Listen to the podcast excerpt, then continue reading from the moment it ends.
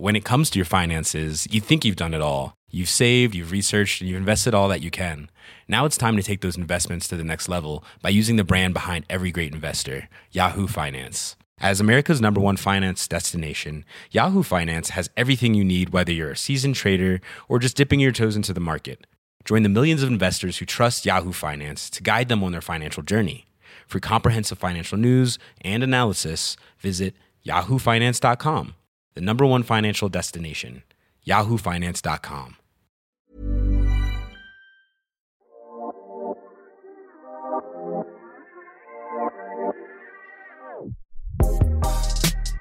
C'est bien la première fois qu'il fait des étincelles avec sa bite. Et on bandera quand on aura envie de bander. C'est drôle. Ça moi que tu parles comme ça, ouais. Un bonhomme, substantif masculin et adjectif, selon le dictionnaire, c'est un homme bon, vertueux, d'un comportement favorable, agréable à autrui. Alors pourquoi quand on entend ils vont voir si je suis pas un bonhomme, on a l'impression que ça veut dire autre chose. Bonjour, c'est Victoire de la Maisonneuve et vous écoutez Bonhomme, le podcast sur les nouvelles masculinités du magazine G Q. Dans cet épisode, c'est l'artiste Bilal Hassani qui nous parle de son rapport à la masculinité, depuis son lieu de confinement bien sûr. Il évoque les difficultés qu'il a eues à dévoiler ses différences, mais aussi sa fierté aujourd'hui de pouvoir ouvrir la voie à d'autres masculinités chez ceux qui le suivent. D'abord, il nous donne sa définition bien à lui du bonhomme. Salut Bilal, alors dis-moi comment se passe ton confinement ? T'es où ? Avec qui ? euh, Est-ce que tu le vis bien ? Alors, je le vis, on va dire, plutôt bien. Je suis euh, heureux d'être en coloc. Je vis avec deux amis à moi et j'ai deux autres amis à moi qui sont aussi en coloc euh, au premier étage, juste en dessous de chez moi. Donc, on a les deux immeubles, enfin, les deux appartements comme ça, donc c'est parfait. Alors, je vais passer à ma première question, qui est euh, ma question habituelle du début des, de Bonhomme. C'est quoi pour toi un bonhomme ? Pour moi, un bonhomme, ça peut être n'importe qui. Déjà, pour commencer, ça peut être une femme, ça peut être un homme, ça peut être n'importe qui. Anywhere, un bonhomme, c'est, c'est quelqu'un qui, je vais pas dire est sûr de soi, mais qui va assurer pour de vrai et qui va pas se conformer à des règles de virilité ou de masculinité pour avoir l'impression qu'il est plus qu'eux. Donc, euh, pour moi, un bonhomme, c'est quelqu'un, euh, c'est quelqu'un de vrai, en fait. Et toi, t'es un bonhomme, du coup? Moi, je trouve que je suis un bonhomme. Hein. Pourquoi euh, t'es un bonhomme, justement, dans ta définition? Je pense que j'ai traversé pas mal de trucs dans ma, dans ma jeune vie qui m'ont euh, un petit peu forgé. Et qui ont fait qu'aujourd'hui, euh, je suis quelqu'un, on va dire, de d'authentique, et j'essaie d'être, de l'être au maximum au, toute toute ma vie en fait. Et euh, surtout, il y a, je me remets souvent en question. Et je pense qu'un vrai bonhomme, il se remet souvent en question. Il arrive à comprendre quand ce qu'il fait c'est déplacé, quand ce qu'il fait c'est pas déplacé. Il n'a pas l'impression qu'il est le meilleur, qu'il est le plus beau, qu'il est le plus intelligent. Il apprend à évoluer avec son temps et avec euh, son cerveau qui évolue, quoi. C'est qui les bonhommes de ta vie? Je dirais mon père. Euh, et mes meilleurs amis et mon grand frère, voilà. Et pourquoi? Alors mon, mon papa et mon frère, on va dire à peu près pour, à peu près pour les mêmes choses parce qu'ils ont ils ont eu on va dire les ils ont eu les couilles de de m'éduquer, de m'accompagner euh, avec une vraie ouverture d'esprit et de on va dire me protéger du monde pendant mon enfance. Et donc je les ai vraiment regardés comme des super héros quand j'étais petit. Et euh, tous mes amis euh, parce que parce que je trouve qu'on représente une bande euh, assez euh, je suis fière de nous en fait quand je nous regarde, genre je vois ce qu'on accomplit, je vois même sentimentalement, professionnellement parlant, à chaque fois je les regarde avancer dans la vie, je suis en mode waouh, genre c'est c'est super cool. Est-ce qu'on peut dire de ta mère que c'est un bonhomme aussi dans ta définition? Ma mère c'était grave un bonhomme, vous avez pas compris. C'est, je pense que c'est le plus bonhomme des bonhommes de de tout, de tous et de toutes finalement. Est-ce qu'il y a des choses que tu as prises justement de ta mère, de ton père? Est-ce qu'il y a des parties de toi euh, qui sont inspirées d'eux? Je suis un petit peu imprégnée d'eux dans le sens où, où ils m'ont, ils m'ont appris des valeurs. Genre, par exemple, ils m'ont appris à avoir un, un, un sens critique, à savoir, ma, c'est ma mère qui m'a appris la remise en question et c'est grâce à, à comment je l'ai vue que j'ai pu apprendre à, à prendre sur moi, à réfléchir avant d'agir, tous les trucs comme ça, parce que j'ai, j'ai grandi avec elle sous mes yeux en train de passer dans plein d'étapes de la vie qui étaient assez compliquées et d'autres plus simples. Et je la voyais vraiment avancer. J'étais là en mode, OK, il faut que je calque un petit peu ça pour que ma vie se passe bien. Mais aussi, j'ai pu grandir et évoluer un peu seule en me découvrant moi-même à travers euh, ma self-education, on va dire. Tu vois, tout ce que j'ai pu regarder sur euh, Internet, les personnes que j'ai rencontrées, autres familles, qui sont pas ma famille et tout et tout. Et t'étais comment quand t'étais petit ou adolescent? T'étais quel genre de, de petit garçon? Moi, j'étais toujours, j'ai toujours, enfin, c'est quelque chose qui a pas trop bougé. J'ai toujours été assez solaire. Mon but, c'est toujours de faire les blagues, de faire rire, euh, d'amuser la galerie et tout et tout. Et mais mon, mon but ultime, c'était que les gens autour de moi, ils sourient. Et ça n'a pas bougé, ça. Donc, euh, j'essayais de, et j'essayais toujours de plaire. Dans le sens où, en gros, il fallait que je sois tout le temps parfait. Ça, j'essaye un petit peu de le changer. Parce que je sais que c'est un peu, ça peut être nocif, des fois, voire, euh, pas bien du tout. Pour moi et pour les gens autour de moi. Euh, mais, euh, mais ça a toujours été cette obsession d'être le premier de la classe, mais en même temps le plus drôle de la classe, en même temps être délégué, mais en même temps être l'élève le plus cool, et en même temps avoir plein d'amis, mais en même temps avoir sa petite bande. Tu vois, j'essayais d'être un peu tout à la fois quand j'étais, quand j'étais enfant, parce que j'ai, j'avais cette obsession euh, de, de vouloir plaire, peut-être parce que je me plaisais pas à, à moi-même finalement. Et c'était quoi ton rapport à la masculinité à ce moment-là? Est-ce que tu étais à l'aise avec ta propre version de la masculinité? Non, non, non. Moi, quand j'étais petit, j'avais, j'avais un petit peu, j'avais un pet au casque. Je pensais que j'étais un monstre et tout, et tout, des trucs comme ça. Alien, j'ai rien compris au business et tout. Genre, j'étais là en mode, euh, je suis pas un garçon, mais alors qui suis-je et tout. Donc, j'étais vraiment paumée parce que j'avais pas beaucoup d'exemples euh, à suivre de, de masculinité différente de, de, de celle que je connaissais. La modelée, virile. Euh, les mecs euh, avec plein de poils euh, qui sont méchants et qui parlent comme ça et tout et tout, genre, j'étais vraiment en mode uh, girl I'm not that, et donc j'arrivais pas trop à, m- à me visualiser dans ça. Et petit à petit, j'ai découvert des icônes, j'ai découvert des choses, j'ai vu, j'ai vécu, je suis sortie, j'ai rencontré d'autres êtres humains, et c'est avec ce voyage-là et que, que, que j'ai pu vraiment euh, découvrir ma masculinité et, et me rendre compte que c'était une masculinité. Et pour rentrer dans le détail, euh, c'était qui les figures qui t'ont aidé à, à construire ta masculinité? Et à l'inverse, euh, celle des autres garçons, euh, ils étaient inspirés par qui à cette époque-là? Ah oui, alors moi, mes rêves, elles n'avaient rien à voir avec celles des autres garçons. Les garçons, ils étaient très... Alors, je me rappelle qu'il y avait la période où tout le monde était euh, carte de, de catch. Les ah oui, W W E, catch. Tout ça là. Voilà, les trucs Rey Mysterio and Company, tous ces gens-là. Ça, c'était pas du tout mon gig. Moi, pendant cette période-là, je découvrais Lady Gaga. Donc, ça n'a rien à voir. Moi, j'étais en train de faire euh, Poker Face et tout et tout. Et oui, c'était là en train de faire le, le catch. Ensuite, euh, j'ai toujours été en décalé. Il y avait la période foot de ouf.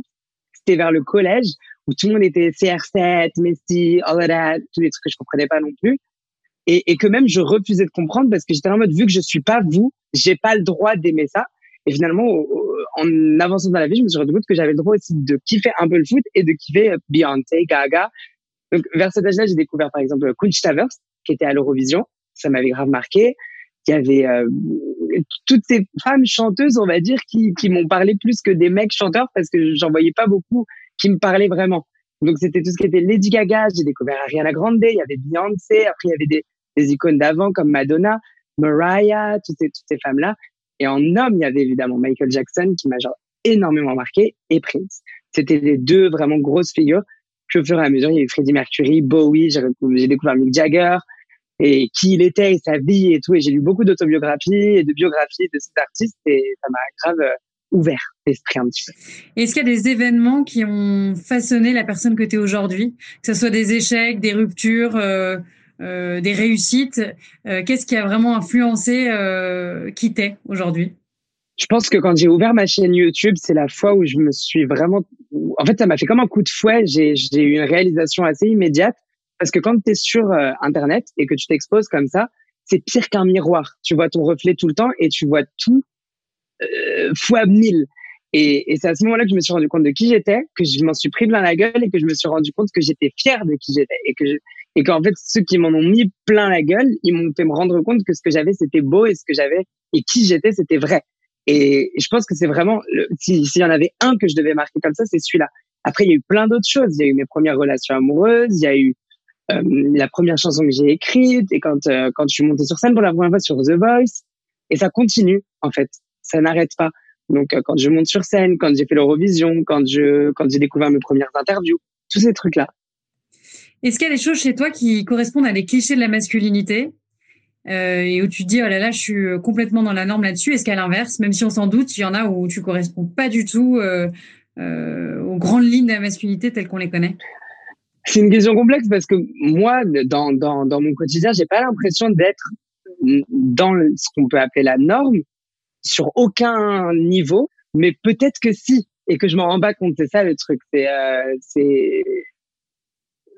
parce que je, je sais qu'il y a plein d'autres formes de, de, de, de, de, masculinité, de masculinité que je ne représente pas et, et que ça peut m'arriver de, de représenter certains clichés de la masculinité classique, mais je ne peux pas les avoir en tête. Tu penses que dans l'univers de la musique, euh, pour réussir en tant qu'homme, il faut répondre à, à une masculinité particulière ou est-ce qu'il y a assez de liberté à ce niveau-là ? Il n'y a pas la place, il faut la créer. Je crois que c'est ça. Donc, il y avait, moi, quand je suis arrivée, il n'y avait pas la place pour, euh, pour moi et je me suis fait ma place. Et c'est ça qui est stylé. Et j'en suis encore plus fière de pouvoir m'être installée sur mon créneau euh, euh, d'artiste pop euh, et de, d'être un mec et de ressembler à ce que je ressemble et tout. Là où, autrement, je pense que si j'avais eu peur de prendre cette place et de vraiment la prendre avec mes, mes couilles, j'aurais été euh, un autre Bilal. Avec des cheveux courts. Vu que je suis pas hyper musclée, j'aurais certainement opté pour la petite chemise, euh, un petit béret ou un truc comme ça. Et ça aurait été a look, hein, mais... Bonsoir Paris, yeah. Good evening Paris, yeah. Buenas tardes Paris, yeah. Hello Brasisto Paris, yeah. Guten Abend Paris. C'est quoi pour toi être viril ? Pour moi, être viril, c'est, euh, c'est, tout, c'est tout l'inverse de ce que les gens pensent être viril. Donc, le côté euh, de la, la virilité toxique euh, qu'on peut retrouver avec genre euh, le machisme un petit peu. Euh, je pense qu'un mec vraiment viril, c'est un mec qui va savoir euh, être respectueux.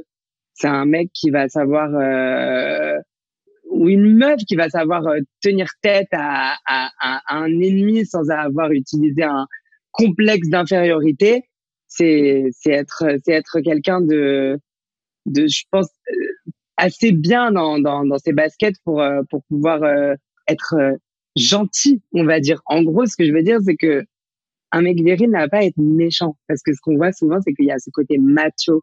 Méchant qui parle un petit peu genre mal et qui va se mettre ce front un petit peu pour pas montrer ses émotions, et c'est ce qu'on apprend à beaucoup de garçons, de pas trop montrer leurs émotions et de pas pleurer, de pas et d'être méchant quand ils sont en position de conflit et tout et tout. En fait, il faut faire tout l'inverse de ça et c'est là qu'on qu'il y a une vraie preuve de virilité, celui qui sait être sensible, je crois.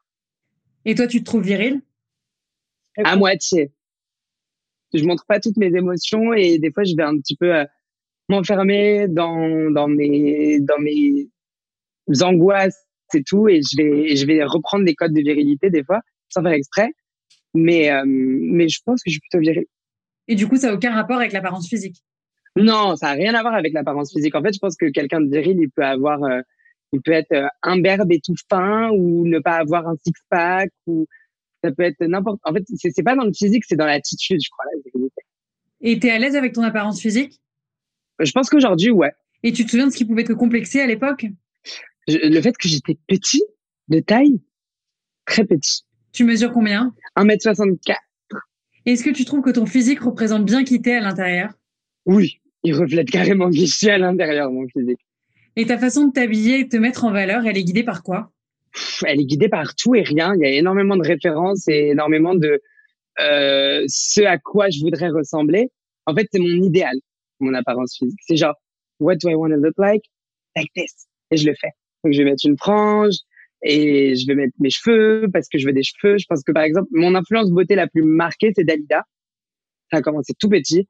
Et les cheveux dorés comme ça et tout, euh, soyeux, ondulés, ça, ça a toujours été vraiment ma, ma grosse passion. Et euh, voilà.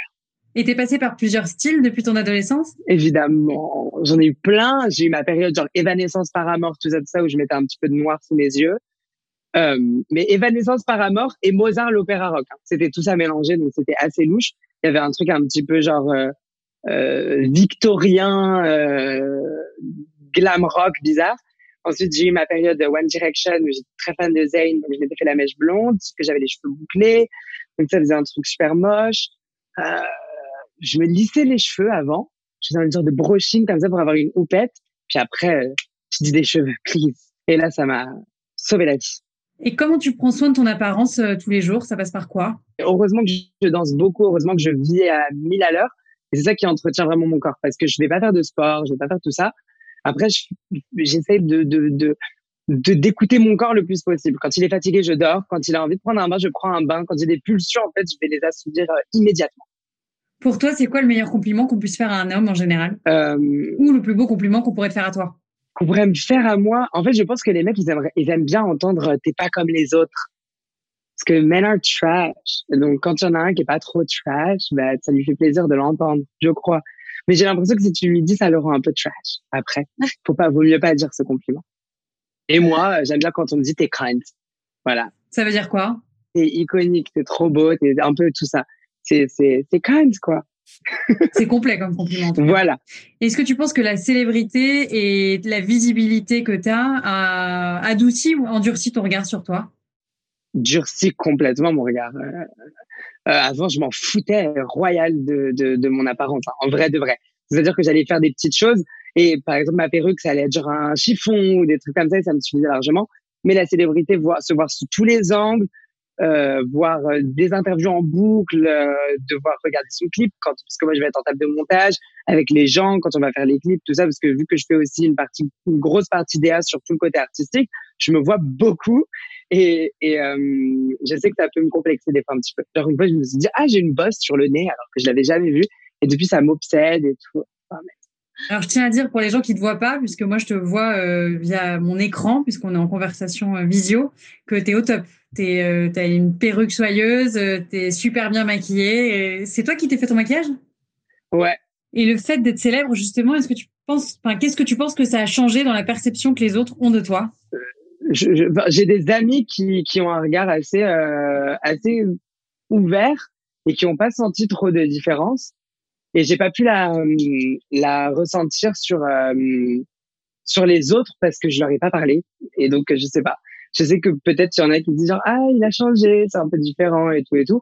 Mais avec mes potes vu que déjà ils font attention à ce que par exemple je prenne pas la grosse tête ou des trucs comme ça, euh, je suis restée le plus, j'ai pas bougé quoi. Ça a pas trop, j'ai juste des un peu plus de budget cheveux et, et maquillage. Et du coup tu penses que ça aide euh...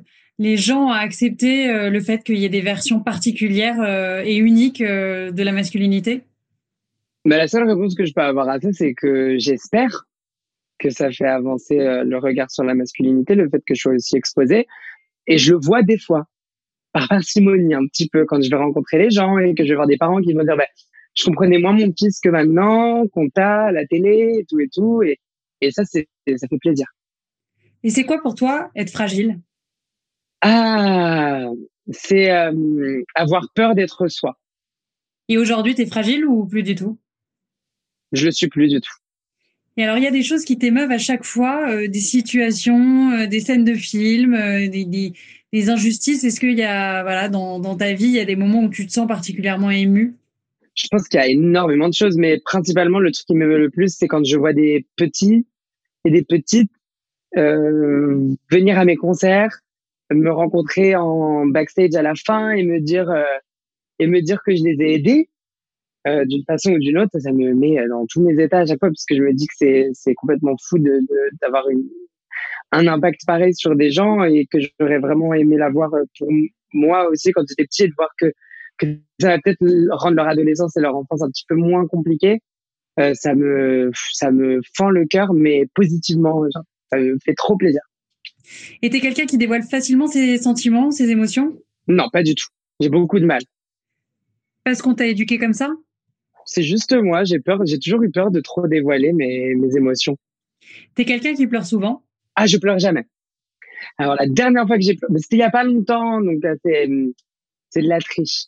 Je regardais un, un, un concert d'un groupe que j'aime beaucoup et j'ai pleuré. Mais tu ressens quand même de l'émotion par la musique? C'est souvent la, lié à la musique, ouais. Et tu dis facilement « je t'aime » ? euh, Non, ah, j'ai du mal, moi, « je t'aime hein, », c'est compliqué, ça. En famille, si. En famille, « je t'aime », my God. Entre amis aussi, mais c'est en amour, en amour, « je t'aime ». T'es quelqu'un de romantique ? je, je suis quelqu'un d'extrêmement romantique, ouais. Mais par exemple, tu vois, on va me dire « je t'aime » trop tôt, ben, je vais dire « moi aussi », et après, je vais te quitter. Parce que ça te fait peur ? Parce que ça me fait trop peur. Tu dis pas « je t'aime », ça fait deux semaines qu'on s'est vu, là. Non, s'il vous plaît. Est-ce que tu as des grosses angoisses ou des douleurs euh, qui te servent particulièrement au moment de créer de la musique ou qui te servent dans ta vie pour autre chose? Je pense que les, les, les, les douleurs et la, la, mon angoisse principale, c'est la peur de l'abandon, et elle se ressent dans, dans bien sûr dans ce que j'ai créé, dans ce que je vais enregistrer, dans, dans, dans ma musique, parce que parce que il y a cette peur de l'abandon de sa famille, de ses amis, mais euh, du public aussi, et ça fait toujours très très peur. Et donc moi, je m'angoisse énormément avec ça. Et donc quand j'écris, j'ai toujours une sorte de cette tension en moi qui me dit genre il faut que ça soit très très bien. Il faut, et donc il y a cette émotion qui, qui ressort tout le temps de il faut que ce soit le grand spectacle, il faut que ce soit grandiose pour que les gens ils, ils m'abandonnent pas. En gros. T'as vingt ans, c'est ça? J'ai vingt ans, ouais. Yo. Est-ce que t'arrives à te projeter dans dix ou vingt ans, quand t'auras trente ou quarante ans, euh, sur la personne que tu veux être? J'aimerais pas trop planifier. Je pense que ma nouvelle, euh, on va dire, euh, une sorte de résolution, c'est que j'aimerais plus vivre euh, les, les actions de la vie sur le moment même, et ne pas trop planifier, parce que je suis quelqu'un qui planifie beaucoup. Par exemple, mon année deux mille dix-huit deux mille dix-neuf et premier quart de deux mille vingt, elles étaient complètement planifiées fin deux mille dix-huit. Donc, ça veut dire que j'avais toute ma vie écrite pour un an et demi, et c'est quand même beaucoup, tu vois. Là, j'aimerais un petit peu plus le faire de manière aléatoire, un peu vivre selon ce que je ressens. Et donc, je verrai. Je vais évidemment continuer la musique, et je veux branch out, faire plein de choses. Du cinéma, des séries, je sais pas. Et alors, pour parler d'un futur plus proche, c'est quoi tes projets euh, directement à la sortie du confinement? Qu'est-ce que tu vas faire en premier? Bah, j'ai, j'ai sorti mon nouveau single qui s'appelle « Fais le vide euh, » le, le vingt-quatre avril.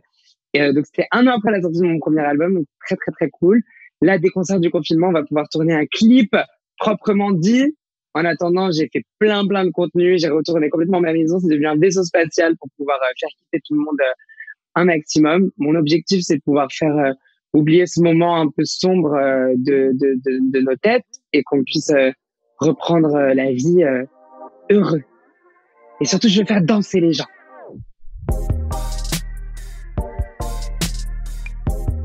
Si vous avez aimé et que vous écoutez Bonhomme sur une appli de podcast, n'hésitez pas à lui mettre cinq étoiles et à commenter. Si vous écoutez sur Audible ou Spotify, c'est super, partagez. Si vous écoutez sur YouTube, vous pouvez liker, partager et commenter. On prendra le temps de vous répondre. C'était Victoire de la Maisonneuve, et on se retrouve dans deux semaines pour un prochain épisode de Bonhomme. À bientôt.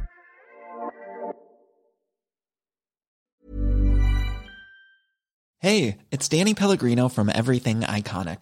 Ready to upgrade your style game without blowing your budget? Check out Quince. They've got all the good stuff, shirts and polos, activewear and fine leather goods, all at fifty to eighty percent less than other high-end brands.